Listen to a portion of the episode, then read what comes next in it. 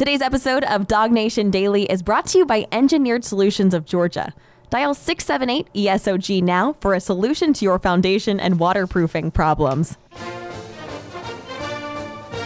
Presented by DawgNation.com. This is DawgNation Daily, the daily podcast for Georgia Bulldogs fans.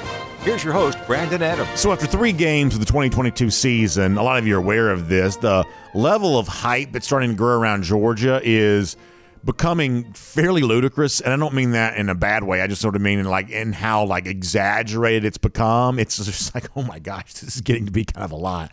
I saw where the kent state coach yesterday said that this georgia team is the greatest collection of talent ever assembled which is kind of a funny thing to say and uh, the kind of thing that kirby smart probably doesn't love hearing necessarily but kind of funny to hear an opposing coach say something so matter of fact of it's never been a greater collection of talent on one team at one time than what this georgia team has right now that's kind of funny. Um, you've seen other media people kind of doing some of the same kind of stuff. Peter Burns, obviously, you know him from the SEC Network, friend of the show. He's been a guest of ours a couple times in the uh, past. Uh, Peter Burns on his radio show on like Sirius XM in the morning. Uh, he also kind of had a very bold take recently about the status of the Georgia Bulldogs. In fact, as a way of kind of setting us up for what I want to talk about here today, let me let you hear Peter Burns with a very exaggerated claim about what he thinks the rest of the season looks like for the Georgia Bulldogs. This is Peter on that. The Georgia Bulldogs are going to go down as one of the greatest college football teams we've ever seen. And they, they will go undefeated this entire season, and they will not even have an opponent get within single digits of them right now. Great on offense, great on defense, on. great on special teams. Now, I like Peter Burns a lot, and I think that Peter's not a Johnny come lately when it comes to UGA. As many of you know, he picked Georgia to win the national championship last year. So I got no beef with Peter Burns. But all of this is kind of a snapshot of the silliness of the media sometimes because, like, the one thing, eh, eh, eh, it's kind of nice when you find yourself in a position not to have to, like, wildly change your position based on new information. We're the kind of people around here that we sort of make up our mind quickly and then change our mind slowly. Hopefully, we're reasoned and measured enough that we don't have to, like, dramatically alter our point of view. And we told you a lot over the course of this offseason that, of course, George is going to be back in the conversation again. And of course, you know, Georgia is going to have a chance to do everything in 2022 just like it did in 2021. Of course, that's a possibility. The one narrative that we pushed back against a lot back then was this idea that unanimously everybody's sure that the reigning national champs, Georgia, are clearly supposed to be slotted behind Ohio State, which to begin the year they were, and Alabama, which to begin the year they were. The idea that everyone is so sure this is just destined to be the case to me, that always seemed really weird that everyone was in agreement about that. Not that there wasn't a case for Ohio State, and by the way, there still is.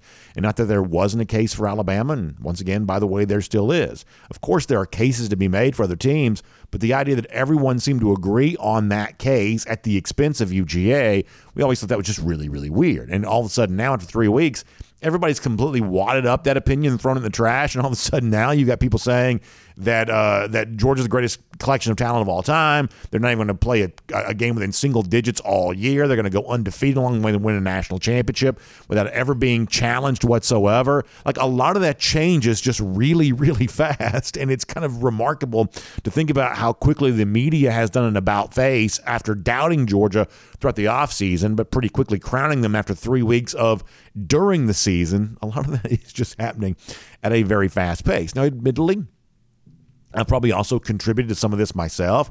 I told you on Saturday that I thought it was time to have the conversation, not about how much Georgia is going to have regressed from last year's national championship team, but maybe how much Georgia's progressed from that. And the notion that maybe this Georgia team is actually better than last year's national championship team was. It seemed appropriate to me after Saturday to sort of have that discussion. So I can't get on others for hyping up Georgia too much when I myself am kind of you know sort of guilty of all of that. Now, as you might imagine, Georgia coach Kirby Smart's response to all of this is sort of exactly the way that you think it might be.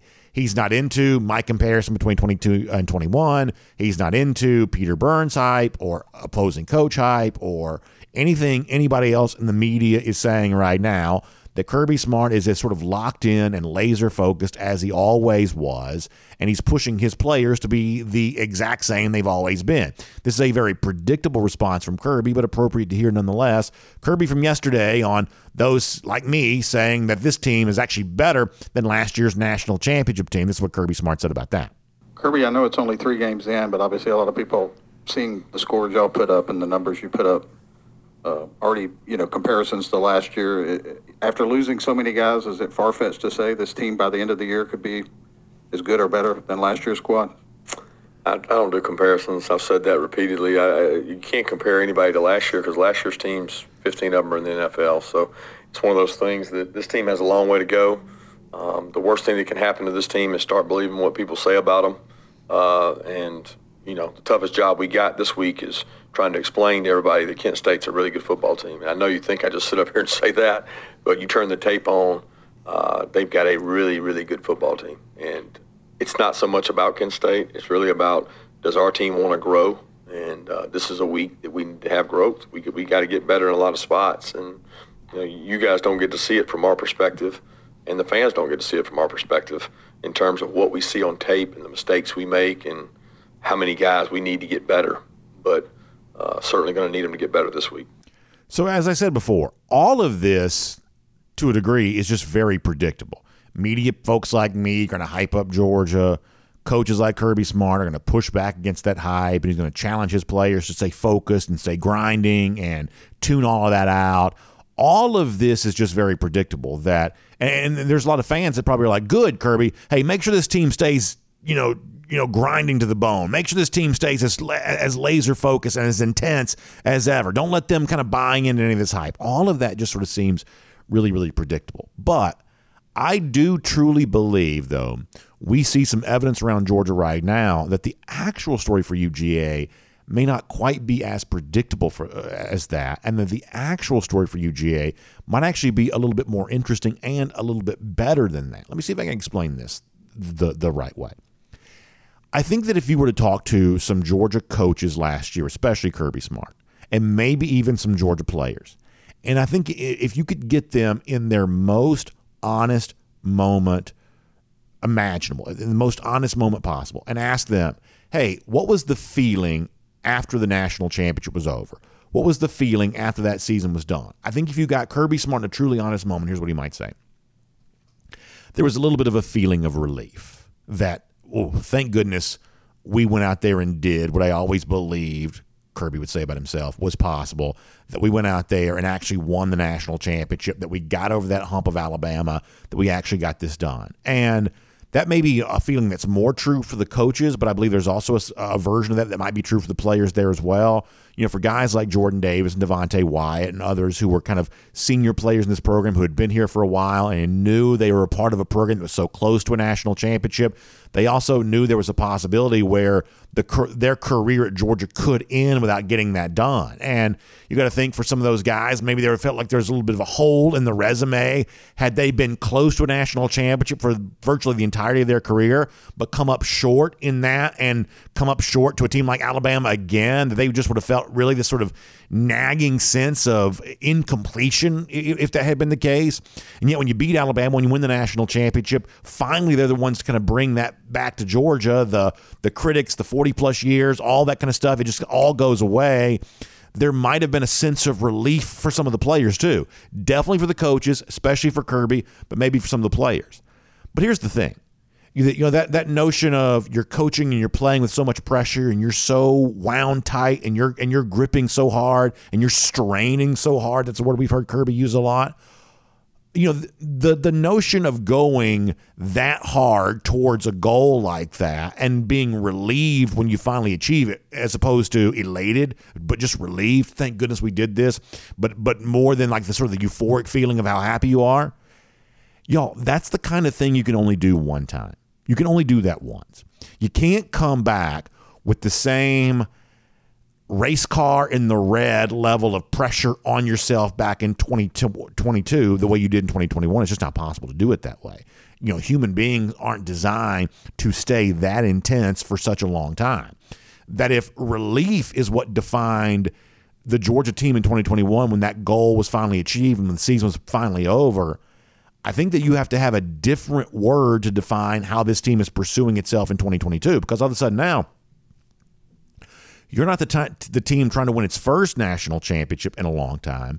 You're the team trying to come back and do all of this all over again. And if Georgia can do that in 2022, there's a sense in which this is just sort of a permanent state for the program, at least for right now. You know, sort of a a common state for the program, at least for right now, where you could be in this same situation year after year after year. So I I, I don't know that you could approach every single year as relief when it's over. I think it has to be more about relaxed while it's going on.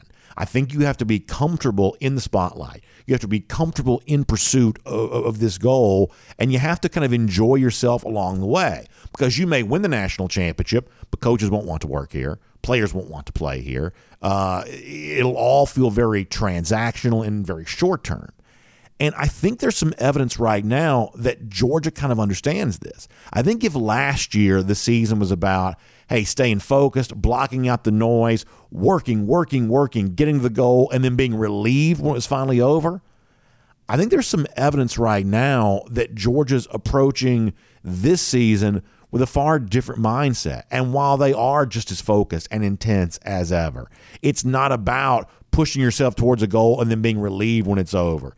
I think there is a sense in which some of this is about stopping and enjoying the process along the way, enjoying the time they're spending with each other, player with player, enjoying the time they're spending with each other, coach with coach, coach with player, the entire organization, the connectedness or connection that Kirby Smart, you know, talks about a lot.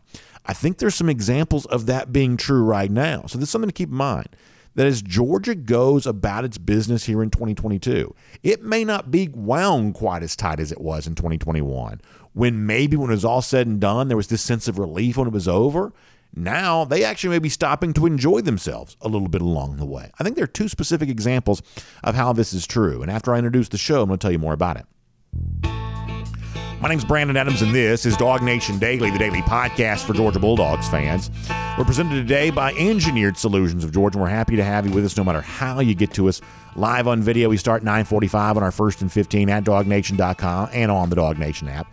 10 a.m. after that, Facebook, YouTube, Twitter, Twitch. We're on the radio at noon, app and Sports Radio 960 The Ref, and it's just great to have you no matter, no matter which platform you join us on. And it's great to be able to talk to you about the challenge, the mission of hashtag go for two in 22. That's the message we're pushing around here. And we believe that's a real possibility for UGA. And we like the mindset that Georgia seems to have as it pursues that goal here a little bit this season. More on that coming up in just a moment. Before that, though, big thanks to our friends at Engineered Solutions of Georgia for being a big part of what we do here today. When it comes to foundation waterproofing issues, they are the name to know. They're longtime friends of ours here on DawgNation Daily.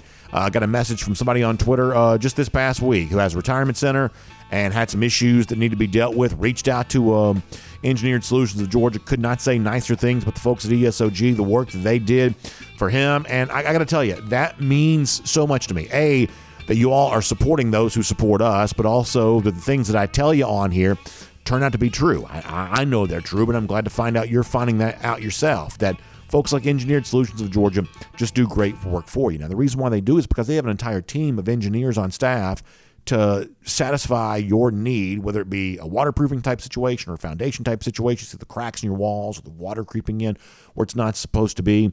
They're really the only organization in the uh, market right now that can say they've got that level of resources being put to work for you. Now, being a solutions based company, sometimes they're able to give you some good news that the problem you think you have isn't quite as big as you think it might be. Obviously, when you see evidence of water creeping in or cracks in the wall, something along those lines, your immediate response might be fear, concern, anxiety. In many cases, ESOG can say, actually, it's not as bad as you might think. You can just go to the hardware store and get a blah, blah, blah, whatever else, and that's going to solve your problem. But there are times when the work is more substantial than that, and all the more reason to have experts like our friends at Engineered Solutions on the job. They're also proud partners of UGA, and we obviously like it when you support those that support UGA, and that's what our friends at Engineered Solutions of Georgia are all about there as well. So if you've got a foundation issue, if you've got a waterproofing issue, reach out to my friends there. You can find them online, or you can actually give them a call. Very, very easy number to dial. Just simply dial 678 ESOG now. That is 678 ESOG now, and that'll get you in touch with Engineered Solutions of Georgia. All right, we have a very busy show here today. Before we're done, we're going to catch up with Connor Riley And Georgia's 3 0, blowing out South Carolina, looking pretty good. Obviously, looking maybe better through three games than it ever has before. But where do they go from here? Both in terms of the game against uh, Kent State on Saturday, a team that, you know, maybe a little bit more interesting than sometimes they're given credit for being. Already played a very tough schedule. Certainly that's the case. But also beyond that, into the uh, rest of the conference slate to come after that. We'll get some thoughts from Connor Riley on that here coming up in just a little bit. Also, if you're with us on yesterday's show, you know I made a very big announcement that every Tuesday here on this program, for the rest of the season, we're going to be lucky to be joined by former Georgia quarterback Jake Fromm, including here coming up in just a couple of minutes there as well. Jake, obviously a part of that foundational uh, early days of the Kirby Smart era on a college football playoff team in 2017, a guy that still spends a lot of time around the program, but certainly knows what it's like to be behind closed doors in the inner workings with a coach like Kirby Smart. Uh, also, great insight from him on Stetson Bennett. In fact, in a moment, knowing that Jake played the position that Stetson's playing right now, we'll get into more detail about the kind of year that he thinks that Stetson Bennett is having and whether or not he thinks it's a realistic possibility that Stetson Bennett could be a part of the Heisman Trophy conversation here this year. Certainly, there seems to be some growing momentum for that. How real is all of this? We'll talk to uh, Jake Fromm about that here coming up in just a couple of moments. Before that, though, I want to go around the doghouse. It's presented today by Georgia's own credit union. We're happy to have Georgia's own credit union here, part of Around the Doghouse on DawgNation Daily here today. And let me kind of remind you what we were talking about there a moment ago that there's a lot of hype building around Georgia and Kirby Smart's going to push back against some of that kind of hype, and he's going to challenge his team to stay as focused as ever. And a lot of this feels very familiar to the kinds of things you've heard from George in the past, or really the kinds of things you've heard about a lot of championship contenders in the past. And what I said was, actually, when you look at 2021 comparison to 2022, not only do I believe that this Georgia team right now actually has a chance to be better than that Georgia team from a year ago, even though that Georgia team won the national championship there is also something I believe about this Georgia team that makes it different than last year's team. And one of the things that I said was is that if you go back and look at last year's national championship, there may have been a sense of relief when it was over. When you're trying to achieve a goal that your program hasn't achieved in more than 40 years, or Kirby Smart as a head coach has never achieved, when your players who've heard for a while you can't get over the Alabama hump, or somehow that Georgia's going to be a sort of woulda, coulda, shoulda, woulda, coulda, shoulda type program that gets closed but doesn't ultimately get the cigar there's a level of pressure that gets built into that that maybe cause you to be wound a little bit tight.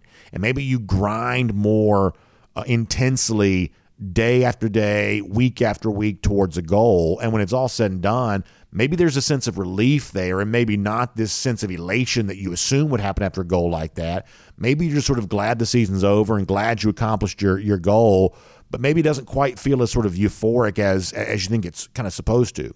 Well, I said a moment ago, that's the kind of thing you can sort of only do one time. That you can be wound that tightly and that intense one time, but that can't be a permanent state of being. And I think you see some evidence here right now. This Georgia team is, instead of being relieved when the season's over the way they may have been last year, I think you see a sense of relaxation stepping into this Georgia team here right now. Not in terms of how it goes about its business during practice or outplays the games, but in terms of the mindset that it approaches. I, I told the story yesterday with Jon Stinchcomb on the air. And I was standing next to the Georgia locker room on Saturday when the touchdown was scored that allowed South Carolina to get some points. And I said, when you watch some of those support staffers who were kind of, you know, in the business of kind of working around and kind of preparing the locker room for the Georgia players to return, there was this immediate sense of disappointment. And it was like a really palpable sense of dis- disappointment of, all of a sudden it just sort of felt like, wow, Georgia's losing this game based on this feeling here right there. That's how disappointed those guys were that Georgia gave up some points. And that's a really cool edge that Georgia kinds of plays with that uh, a touchdown in a meaningless moment of a game, they're already winning 48 nothing for them is just as intense as it is in the early stages of the game when when the points for the opposing team would have really mattered a whole lot more. That's a cool statement about how edgy Georgia plays the game with. But then when the Georgia players all came back to the locker room, and I had to stand there and wait because I was trying to get on the field to do the post game show. While there was this disappointment, Jeff Sentell had taken some pictures of players on the field too, and you could tell the look on their face. They were so mad when South Carolina scored.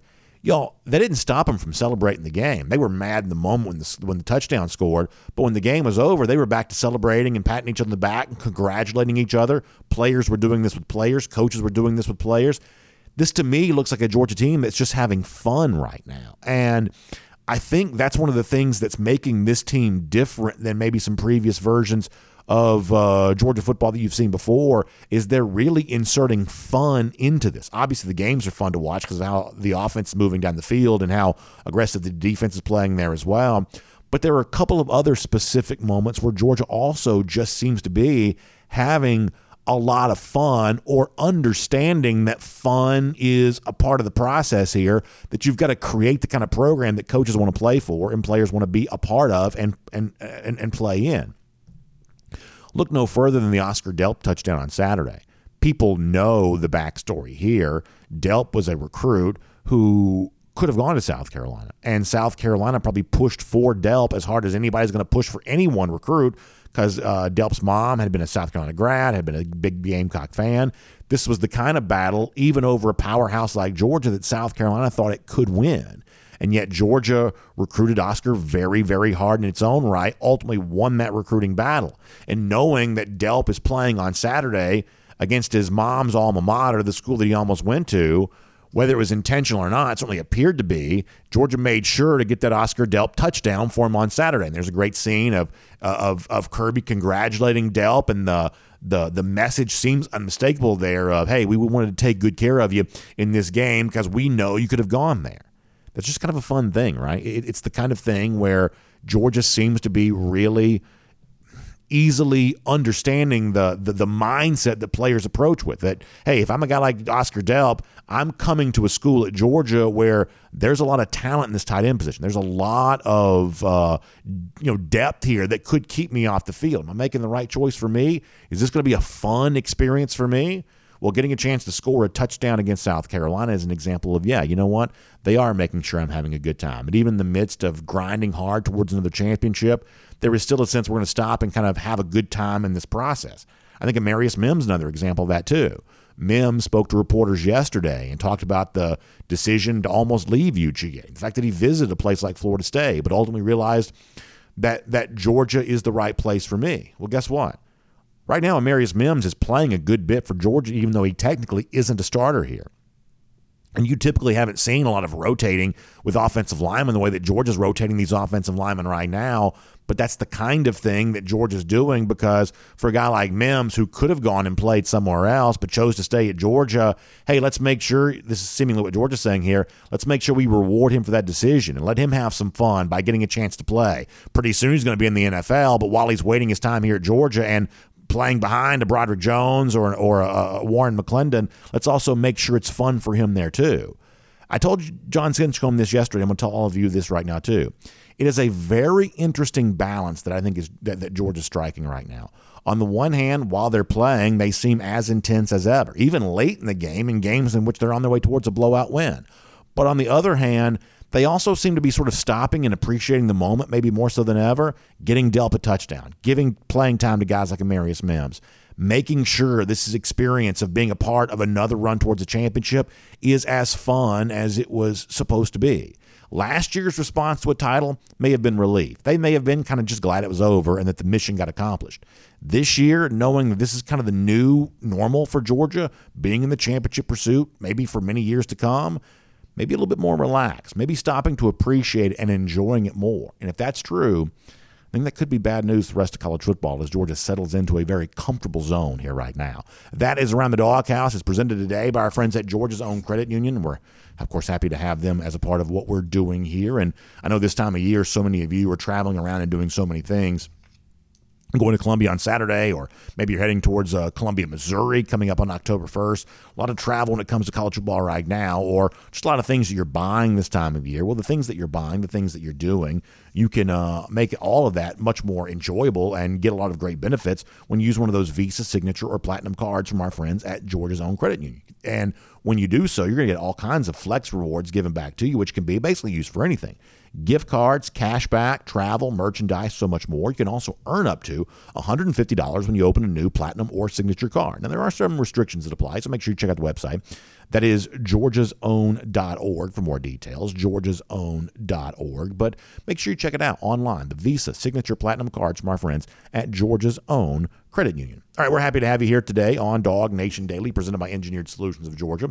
We'll have more on the dogs on the field with our buddy Connor Riley later on. We'll get a quick preview of also some of the uh, week four action around the SEC coming up there as well. But for now, uh, a guy that knows this program very well, and a guy who I'm sure is enjoying the 3 0 start the dogs have gotten themselves off to. He's going to be our guest here on Tuesdays, and we're happy to have him with us. It is former Georgia quarterback Jake Fromm here today on DawgNation Daily, presented by Engineered Solutions of Georgia.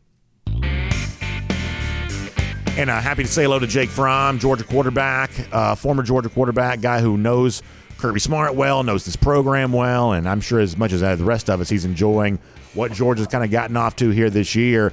Jake, thanks for being here. We're excited about having you on the show here on a regular basis. And I guess let's just sort of start with that right there. Um, what did you think of Georgia on the field on Saturday and the level of dominance through three games that Georgia's showing right now?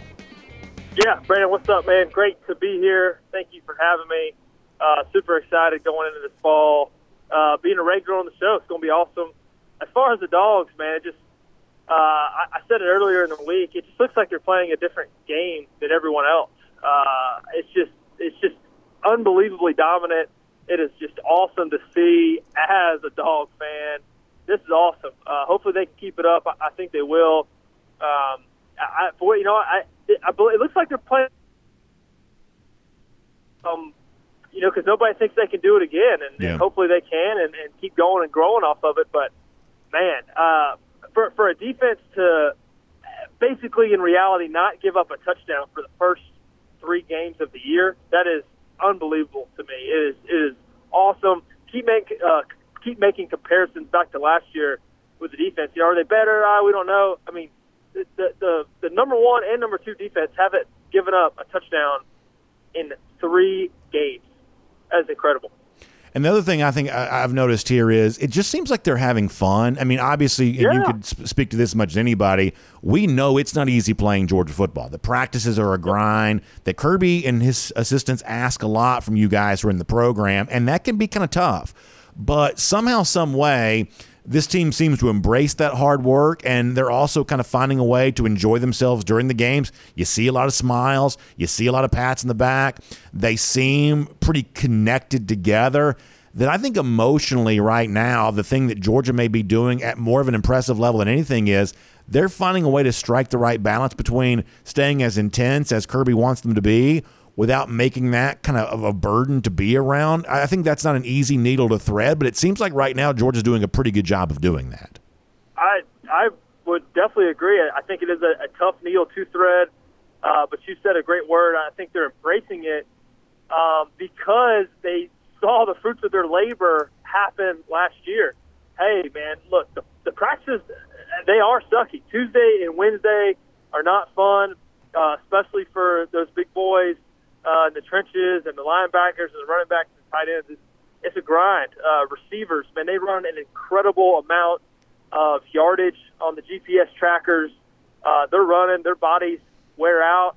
Um, but that's that's the the best part about his recruiting classes and bringing guys in and guys can rotate in. But them embracing the grind, paying off the end of last year, and so they know, hey, it, it's going to pay off for us and winning, man, winning, winning makes it fun. It it uh, takes care of a lot of things, and uh, it's definitely fun. Even more fun blowing people out the way that. I want to talk to you about Stetson Bennett. I'm curious of your opinion on him. You know, there are a lot of people going to say, "Oh, well, Bennett's performing, you know, better right now than he has in the past." Maybe that's the case. If that is indeed true, like what what differences do you see in Bennett here in 2022 compared to last year? And obviously down the stretch, last year he played at a very high level for Georgia there as well. But this is a guy that's putting up very big numbers right now and seems to just be in control of everything. What are the differences you're seeing in Bennett now compared to maybe the Stetson uh, that we've seen in the past? Well, first off, I mean Stetson's a vet. He's been there. He's done that. He's going into his sixth, seventh year. He's a vet. He's got all that experience coming in, and then also during the off season, during the summer, during training camp, he was the guy. He got the reps, and so what you're seeing is the offense firing all firing on all cylinders a lot faster because Stetson got those reps, um, and it's, it's paying off for him. Uh, Monken's getting into the bag of tricks a little early, especially in the South Carolina game. A few reverses, uh, get Brock involved, pop pass here, and nakeds, and uh, it's looking good. It's uh, really fun to watch, moving the pieces around because it's you, you can just put everybody on a, on a on a board, spin the dial, and say, okay, all right, cool. It's Brock's week this week. Let's uh, develop a plan for him. Spin it again next week. All right, it's Darnell. Spin it again. It's Ladd. So they have so many pieces, so many different guys to use, and uh, makes it fun, and, and you get to be creative. Do you think it's realistic that Stetson Bennett can win the Heisman Trophy this year? if he if he keeps doing what he's doing, I, I don't know how they they can't give it to him. It's uh, he, he's uh, efficient, and he's putting up numbers. One throwing the ball, he's getting the rushing touchdown. Uh, I, I don't I don't know how you, you you can't give it to him, and if they don't give it to him, it's it, it, it wouldn't be justice. It wouldn't be doing it right um, because he, he's doing. If he can keep up on the pace he's doing, I, I don't know how they don't give it to him. Isn't that amazing, Jake? Because, and you understand the, the history of all this probably as well as anybody does because you've been in the spot, but you also grew up in the state. You, you just get all of that. That he's kind of gone from being a good story, hey, former walk on, who maybe no one kind of expected this to happen for, all of a sudden now he's just a good player. And he is, as Kirby Smart said after the game on Saturday, a tough player to game plan against because you know he's had you know more than 250 yards passing in every game this year. He's had you know in excess of 300 yards passing more often than not going back to the yep. to the end of last season. And yet, in addition to that, he's also providing at least a rushing touchdown per game there as well. Yeah, he's actually absolutely. becoming a, a, pretty tough guy to game plan against. He's a lot more than just the former walk on who's kind of a cool story. He's a lot more than that now, isn't he? Oh yeah, no the the development. Uh, Stetson, the mailman, Bennett, uh, it's just it just keeps getting better. Um, coming in to walk on, being a great scout team quarterback, being a good teammate, plays with a shift shift, and then now he's, he's playing at a a super high level. And I mean, let's let's let's be real here. Bryce Young won the Heisman last year, and if, if we're if we're comparing apples to apples here, I mean Stetson is as tall or taller than mm-hmm. Bryce. He's bigger. He's faster. I think as far as getting out of the pocket and moving, I'm taking Stetson a race every single day of the week. So if we're comparing apples to apples, I mean, what what does Bryce have that Stetson doesn't have? If, if we're being honest about this. No, I think that's a very strong take. I do. Um, you mentioned uh, uh, Brock Bowers a moment ago, and listen, I don't mean this in any way to disrespect the guys that are catching the ball for Georgia because they obviously have a lot of deep weapons right now. I just think that Brock Bowers is a different level of player. I, I think he has the look of the kind of guy I could see being drafted in the top 10 of the draft in a couple of years. You know, yep. you obviously see the 13 touchdowns that he had last year, and yep. this was his kind of first breakout moment here of this year. But to me, yep. Stats, uh, uh, uh, Jake, uh, uh, Brock just plays the game at, at a totally different level than almost anybody else, and maybe anybody else in college football. How impressed are you with what Brock Bowers can do on a regular basis? Yeah yeah, you you can see the just the intensity, the focus uh, that he brings to the field when he has the ball in his hands.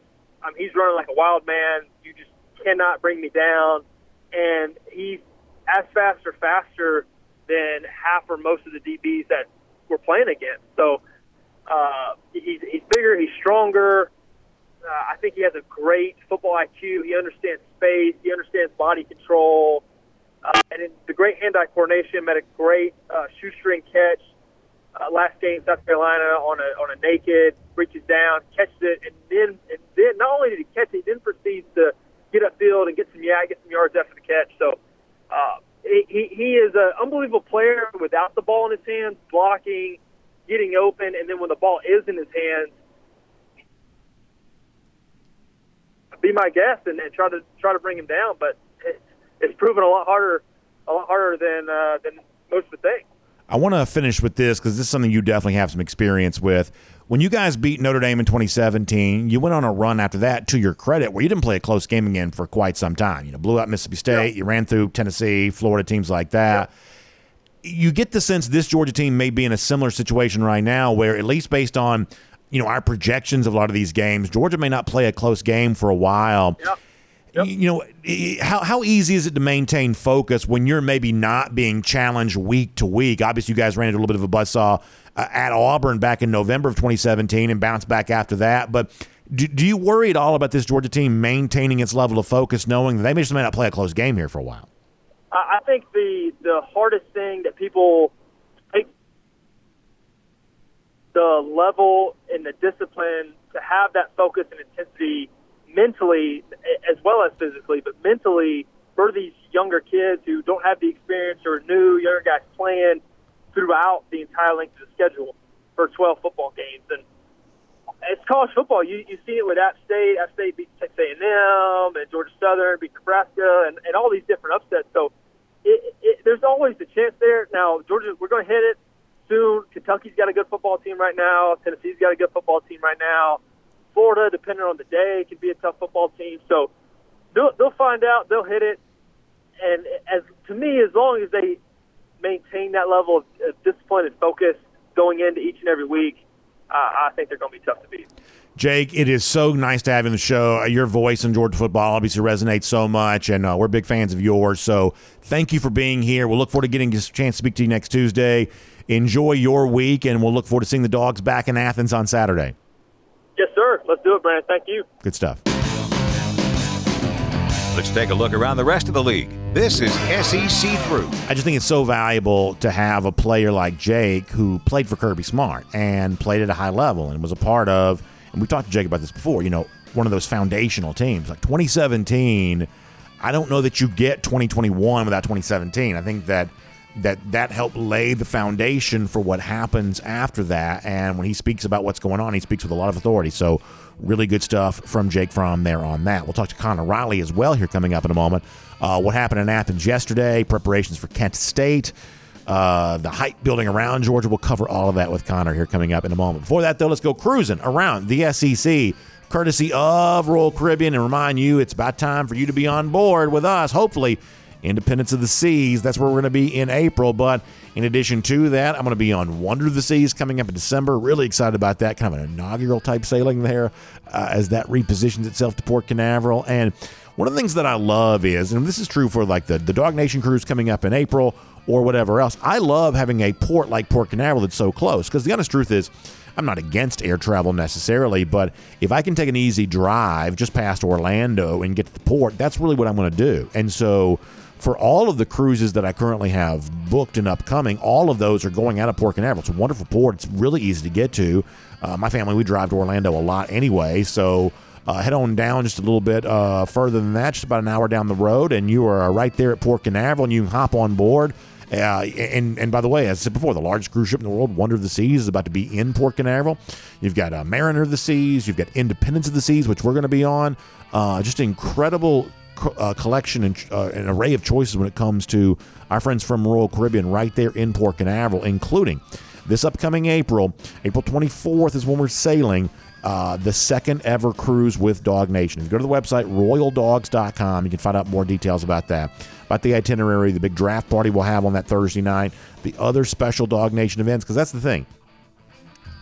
You'll hear me talk to you all the time about how great a uh, Royal Caribbean cruise is but a Royal Caribbean cruise with DawgNation is even better. So, royaldogs.com to find out more about that, or our friend Jessica Slater. You can just give her a call 770 718 9147. That's 770 718 9147. If you're ready to book your cruise, go ahead and do that. If you've just got questions about the process, well, she'll answer that for you there too about why this is going to be such a great experience. And don't forget, if you book between now and September 30th, you get that $100 onboard credit to use on shore excursions, on drinks at the bar, specialty restaurants, merchandise, whatever else. Um, the $100 onboard credit is yours for use on the cruise if you book between now and September 30th. So make sure you get going on all of that. Let's also talk about some of the big games here of the weekend, kind of an early preview of what week four around the SEC is going to look like. And I think that there are probably one kind of dominant theme for the two big SEC games of the weekend. And the simple question is is this as easy to predict as it looks? because I think for a lot of people, you're going to see Tennessee hosting Florida. Tennessee has really played well, although not against the stiffest competition through its first three games. Florida got the big win against Utah and has not looked good since then, really, even though they are two and one on the year. Is it as simple as saying that Tennessee, in its own stadium with game day there, probably biggest atmosphere and environment we've had in Knoxville in quite some time, is it just easy to assume that they have a little bit of a coronation by beating up on Florida, a team that's given them a ton of grief over the years? And is this just sort of the arrival of Tennessee as a little bit of a factor in the national conversation and maybe the most prominent threat to Georgia in the SEC East? Is it that simple? I think that's still to be determined as the week goes on. I do think the one thing you've seen from Tennessee is, from a position group standpoint, on the list of best position groups in the entire conference, you have to include Tennessee at wide receiver. They really do have a great collection of talent at the wide receiver position. And there may be some questions about the program overall, but in terms of what they do with the passing game to get those wide receivers activated, they are, you know, clearly pretty strong in all of that. And is there any kind of rise up last gasp from Florida after almost being embarrassed by South Florida? After really, you know, you know, you know, getting beaten up by Kentucky there a little bit, any rise up from Florida there at all? I think, I think that's one of those things we'll talk about as the week goes on. Another game, kind of a similar storyline, although a little bit different point spread situation in Jerry World, Texas A&M against Arkansas. Now, keep in mind here that Arkansas is the team that, although they weren't great against Missouri State on Saturday, this is a team that's been sending a pretty strong message a lot throughout the season here thus far. A&M sending the opposite message. They can't score points. Uh, even in beating Miami on Saturday, it's a little bit ugly. But to open the week, they were a slight point spread favorite against Arkansas. So this is one of those things where you wonder: Does the narrative change here? Does A&M finally assert itself here this season? Or is this an example of Arkansas saying, we're actually making our claim right now to be clearly, without question, the second best team in the SEC West? I think Arkansas, Texas A&M, on an otherwise kind of light week, is actually a, a, pretty good game on Saturday and worth your attention. I think the Bryan Harsin era at Auburn is hanging by a string. I don't think they'll lose to Missouri at home on Saturday. That'd be pretty wild and pretty awful if that were the case. But one way or another, at this point in time, Harsin is just kind of in a lame duck session as the Auburn coach, and we'll see when that comes to an end. I would say he's one loss away from getting fired whenever that finally occurs. Uh, Vanderbilt, after getting three wins in the non conference late in September, as Jim Ross would say, business picks up in a big way this upcoming Saturday when they take on Alabama. Although interesting to see former Atlanta area quarterback A.J. Swann kind of emerging there for the uh, Commodores after really Mike Wright had a pretty impressive run to begin the year. Swann kind of came on on Saturday, so. That's a little bit interesting and probably worth your attention there as well. There is a lot of dreck in the SEC this week, too, and I guess Georgia Kent State's kind of a part of that. But uh, at least a couple of games. Florida, Tennessee, worth your time. Um, uh, A&M, Arkansas, I think worth your time there as well. Other than that, not easy to sell the slate in the SEC this week. We'll make that cruising around the SEC courtesy of Royal Caribbean. And while I can't really sell you on this week's SEC games too well, I can certainly sell you on some more good Georgia football information. And that's what we get right now with Connor Riley as a part of a Kroger, easy for me to say, a part of a Kroger Fresh Take with him. Connor, welcome into the program. We're happy to have you here. You know, Georgia 3 0, dominant win against South Carolina coming up on Saturday. And I think a lot of folks wonder, okay, well, where does it go from here? You know, uh, you know, no game of consequence this week with Kent State coming in, and maybe not really challenged in the foreseeable future of the next few weeks. What was the mindset you found around Athens yesterday, hearing from Georgia coach Kirby Smart and the players you spoke to as well? You know, BA, you and I had sort of even talked about this before the game on Saturday. People want to, you know, start making the comparison of is this team better than last year? That was a popular question asked around at media days yesterday, and quite frankly, I'm already past that island. I'm, you know, that take island is crowded with with the usual people. I think this Georgia team can be every bit as good as 2019 LSU or 2020 Alabama with the way that they have been playing so far. Uh, it does not matter the opponent you put in front of them; they are annihilating them. Uh, Oregon picked up a great win over BYU this past weekend, which I'm sure you touched on yesterday. Yeah and, and they made Oregon look just as hapless as Samford did. Ironically, of the teams Georgia has played so far, their smallest margin of victory is against Samford, and, and so I, I think that speaks to just the hunger and the will that this team has. You know, Jake Fromm mentioned earlier, it seems like this team is playing a different sport. I don't know about going that far because the NFL, I, I think we're probably two, three weeks away from wondering which hapless NFL team could Georgia beat. Uh, this team is just so locked in and focused right now, and, and I think – you know, the comparison shouldn't be made to last year. I think with the way this team has played so far, the comparison should be to the other great recent teams of the 21st century because that is where Georgia has very clearly put itself through the first three weeks of the season. And one of the things I've kind of made a little bit of a theme on today's show is is that while their destruction of the three teams they played thus far has been brutally efficient, I don't think it's been joyless, Connor. I, I think there's a very 2022 vibe that that George is giving off right now. I think that Kirby Smart is very well understands the nature of the transfer portal and very well understands the nature of coaches could leave and go take jobs other places. That they are finding a way to be like just you know you know violently efficient in terms of how they're winning these games, but also as a twin pillar to that, they seem to be having some fun while doing it, and they're getting a lot of guys involved, and that that there is this connection that seems to be forming that Kirby Smart talks about a lot. I don't think he's being empty when he's saying those kinds of things. I do find it really interesting that this team right now, I would say, appears to be having more fun than maybe the 2021 team was having, and I think that matters. Well, and this is what that championship buys you. There's not the 1980 sort of jokes or, or thoughts, or is Georgia ever going to get over the hump? uh, how does Georgia stack up against Alabama? That's what that win buys you. It buys you the peace of mind knowing, hey, this team can go out there and potentially do it. We've seen it happen in our lifetime. And, and so while, yes, this is a new team, it is a different team than the one we have seen ago. I think you can unequivocally say that through the first three games of the season. Having that national championship experience and winning it, I think has brought not just this team a sense of ease, and, you're seeing that play out on the field, but the fan base as well. I mean, you know, they just go in there and bludgeon South Carolina to the point that, you know, at halftime, those student those student benches had emptied out there in yeah. Williams-Brice Stadium. And so I, I think that just as much, the fact that Georgia is seen as a juggernaut, not just within its own fan base, but other fan bases as well, I think makes this this experience that we're having right now all the more enjoyable. I think that's right. And on the defensive side here, when you think about I mean, virtual shutouts. I mean, obviously they did score late. The Samford game was a shutout, only giving up three points to to, to Oregon. When the standard is that level of per, uh, perfection, where I mean, virtually any points or yards being yielded um, is kind of considered loss.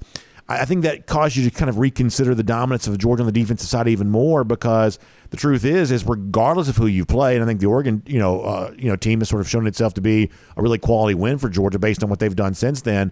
But but when you look at the way in which they're going out there and just completely, you know, throttling their opponents, ending all hope on on the defensive side of the ball, I, I think that's the kind of thing that stands up regardless of who you've played if you want a perfect distillation of what this defense is, I encourage you to go to the DawgNation YouTube page and watch the interview I did with with Nolan Smith on Saturday. There was a moment there where I essentially asked the same question that you had just asked. You know, what have you seen from this defense so far where you've essentially given up one garbage time touchdown and the starters, and I use starters in air quotes here as I'm about to explain, haven't given up a touchdown yet and really haven't even given up very many points and, and Nolan snap snaps not, might not be the right word, but he very clearly corrected me and said, "No, if you're on the field, you're a starter for this team." And so he was very upset that Georgia had given up a touchdown late in the fourth quarter of that game. You know, the standard is don't we don't want teams in our end zone, and I think you're seeing that standard bear out because you know a few years ago when, or even last year when Georgia was up big in these games, and you were getting,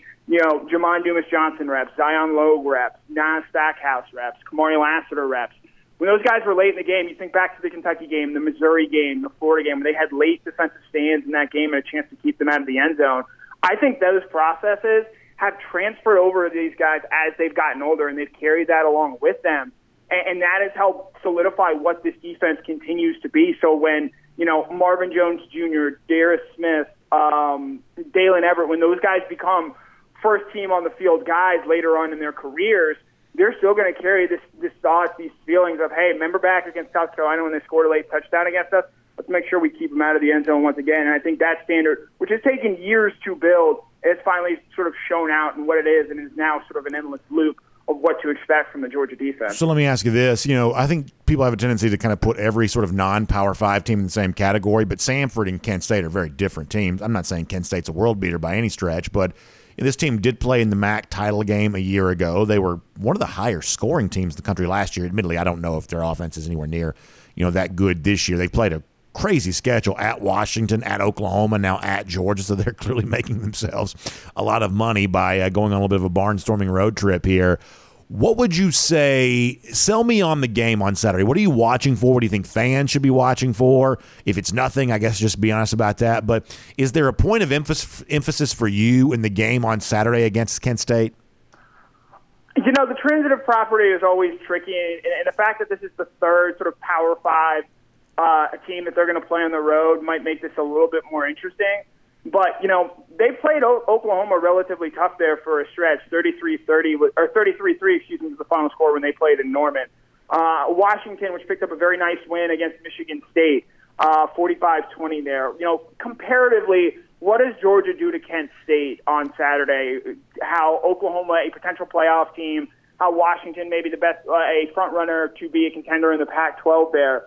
How does Georgia go about showing off what it can do against the Kent State team. Because if it goes out there and it absolutely throttles Kent State in the way it has Oregon and South Carolina, I think when you stack that up to what Oklahoma and Washington did, two probably top 20 teams in the country this season, certainly based on talent, I think that's just going to add another measuring stick to what Georgia has had so far. And, and you know, it's non-conference slate.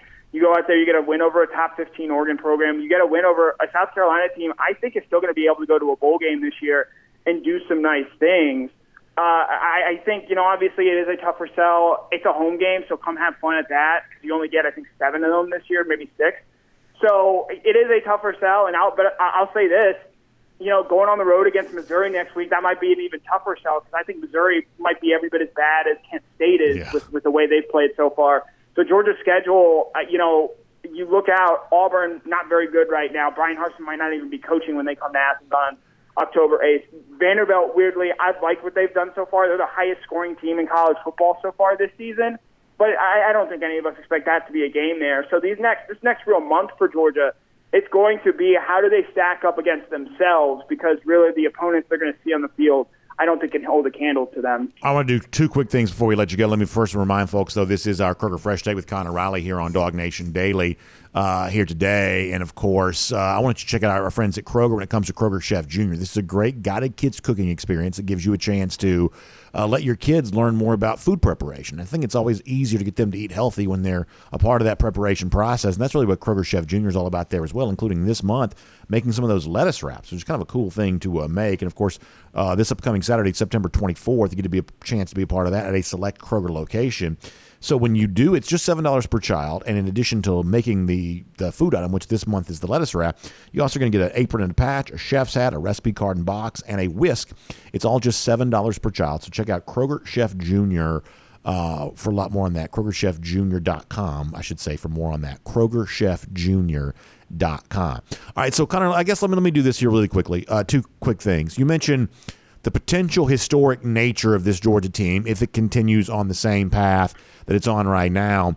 Doesn't a lot of that right now center around the quarterback position where if you really are going to throw the ball as well as Georgia is right now, you know, Stetson's been over 280 yards in every game thus far this year and has regularly thrown over 300 yards in the uh, years prior to, uh, or I should say, in the games prior to uh, prior to that.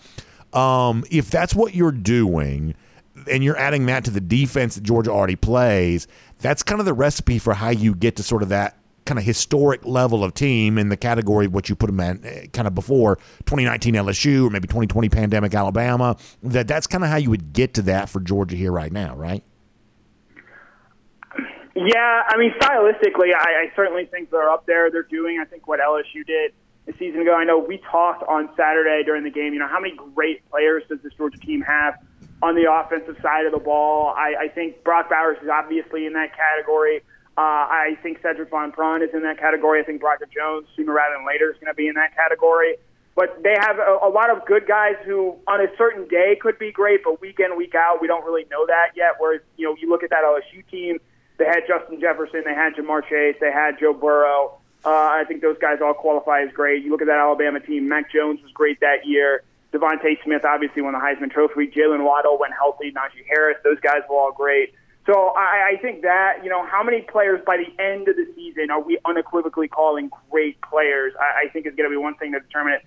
The other one, and this is the one where if this happens, uh, I, I think, and again, a lot has to happen, and this team is certainly going to get better than what they have shown so far this season. But there's a world out there where Georgia plays Alabama twice this season, and there's a world out there, I believe, where Georgia can beat Alabama twice this season. And if that does happen, boy, it's going to be a fun time on DawgNation Daily Oh, yeah. uh, because you know they've beaten them once, and so I. Fear is not the right word to use, but there's sort of an uneasiness in the past of playing Alabama. I'm not sure that exists anymore. Certainly in the scale that it did beforehand, and I'm not talking so much from a player standpoint, but from a larger fan base perspective at large here. You beat them in the SEC championship game. A, you're going to be the number one seed, and you're going to play in Atlanta. You're going to play in that first college football playoff game, and I do think that's going to be a tremendous benefit to you.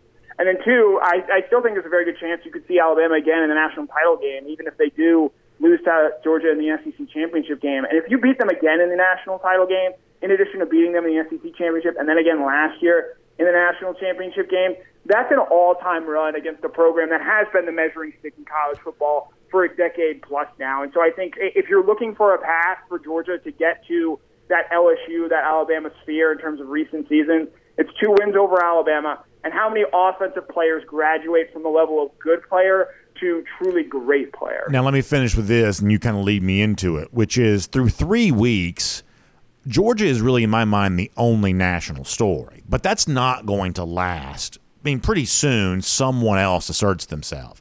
Maybe it's, what, USC against Oregon State this week, or maybe it's Ohio State against Wisconsin. Maybe it's Clemson against Wake Forest. Like, you know, tell me your thoughts on how quickly the national landscape changes where someone asserts themselves in a similar way to which that Georgia has through these first three games. And do you have a sense of who that's going to be? Maybe it's Bama as they get more into conference play on the other side of Vanderbilt here this week. But who do you think is next on the national landscape to truly assert themselves? I think USC is certainly a team that's worth watching right now. They've won and covered in all three of their games. Their offense is obviously incredibly potent. Their defense is very reliant on turnovers right now, and at some point that luck just happens to run out, and I'll be interested in seeing how they play when they don't get these sort of turnovers they've forced there. I think Michigan is a team worth watching now. The schedule they've played might be one of the worst in the country, but they are doing what good teams should and absolutely blowing those teams out. They get Maryland on the road this week, which they should beat Maryland, but I'll be interested in seeing how they go about doing it. And then I believe uh, on October 1st, they go to Iowa. And Iowa's offense, uh, I think there are some Georgia high school teams out there that might have more talent than Iowa does on that side of the ball. But at Iowa against that defense, I think is going to be a real measuring stick game. And so if Michigan's 5 and 0 on October 1st and they look good in these next two weeks, I think you're going to see maybe a lot of people circling Georgia and Michigan as a you know the two teams out ahead, and that's more so because of the schedule and the way that Michigan has looked so far. I think Ohio State's going to have a chance to get there, and I obviously think Alabama is as well. Though the SEC West, I'm not as quite high on as high on that division as I was maybe a week ago after what Arkansas looked like this past weekend, what Texas A&M continues to look like there. So I I do think from a schedule standpoint, I think Michigan is well positioned right now to sort of be that number two team that it sends up in the polls. All right, Connor, good stuff. We'll look forward to reading more from you there, dawgnation.com. We appreciate your time here as part of our Kroger Fresh Take today. And as I said before, we'll read a lot from you and hear from you again very soon as well. Yep, as always, it was a pleasure. So Connor and I touch on something kind of interesting there at the end of the conversation there, and there's uh, you know a level of Georgia fan that's still somewhat uncomfortable being this much in the spotlight, being talked about this much, and we kind of you know sort of played the Peter Burns audio off the top of the show. Like some of this just seems like ludicrously exaggerated, and for some Georgia fans, it just feels like a little bit of a turnoff.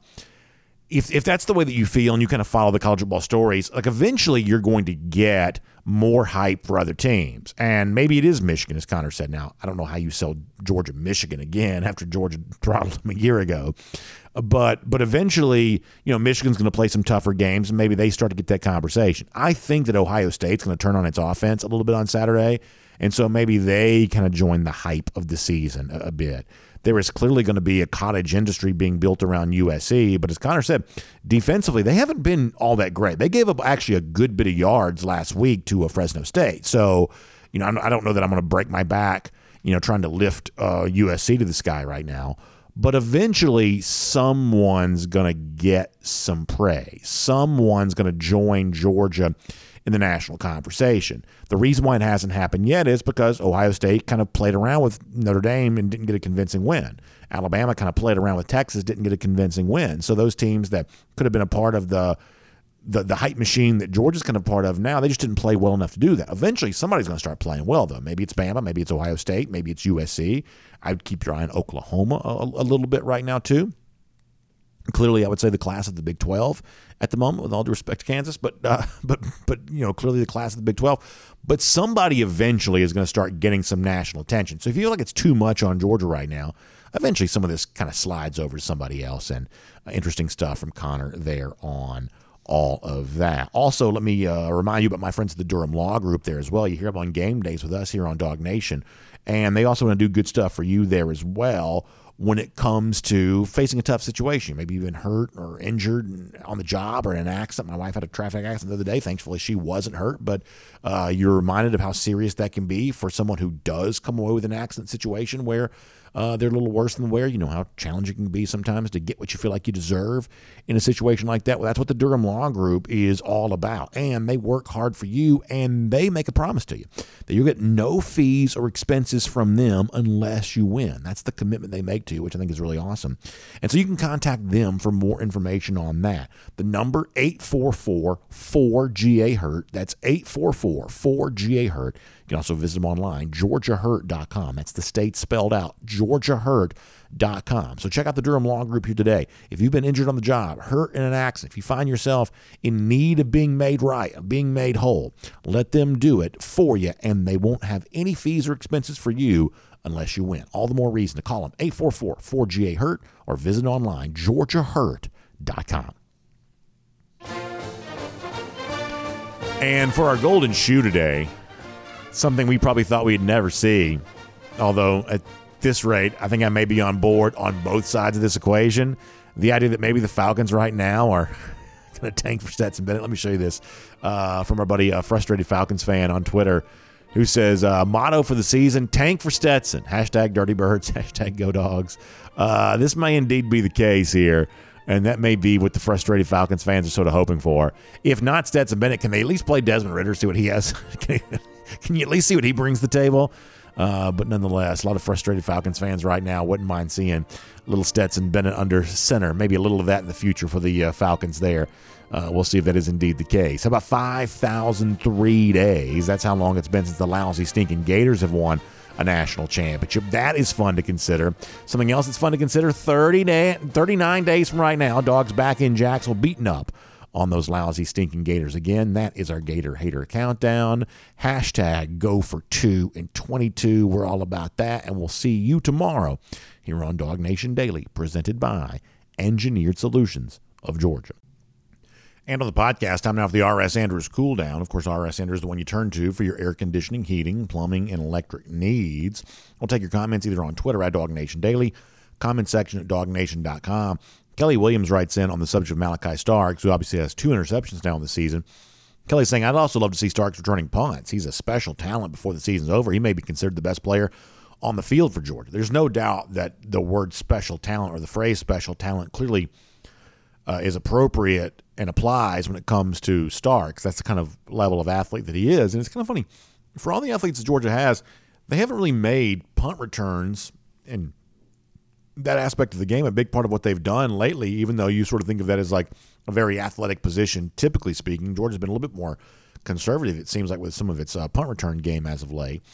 But over the course of his career Georgia, finding as many ways for Starks to be as involved as possible, I think probably makes some sense. For now, I think they're you know intent on making sure he's learning how to be the very best safety he can be. Obviously, that's a lot to process from a cognitive standpoint for a player so young into his career. But there's no doubt that he has the makings of a very special player. And as Kelly suggests, maybe considered among the best very, very soon. I think that could be certainly a possibility.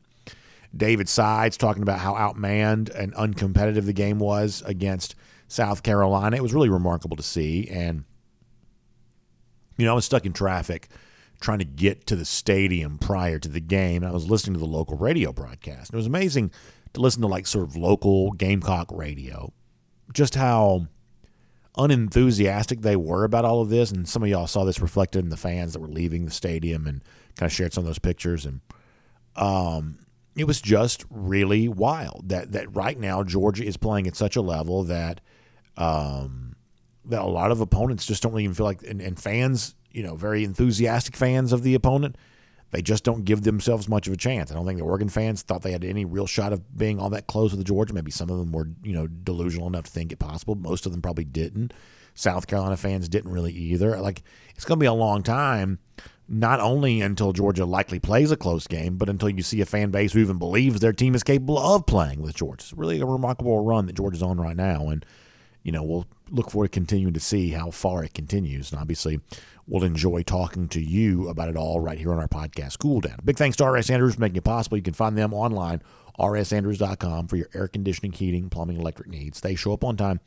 Uh, they do the work that's promised, the price is promised. You can trust them on all of that today. We will see you back here tomorrow for DawgNation Daily, presented by Engineered Solutions of Georgia, the podcast Cool Down, presented by RS Andrews after that. We'll talk to you then, everybody.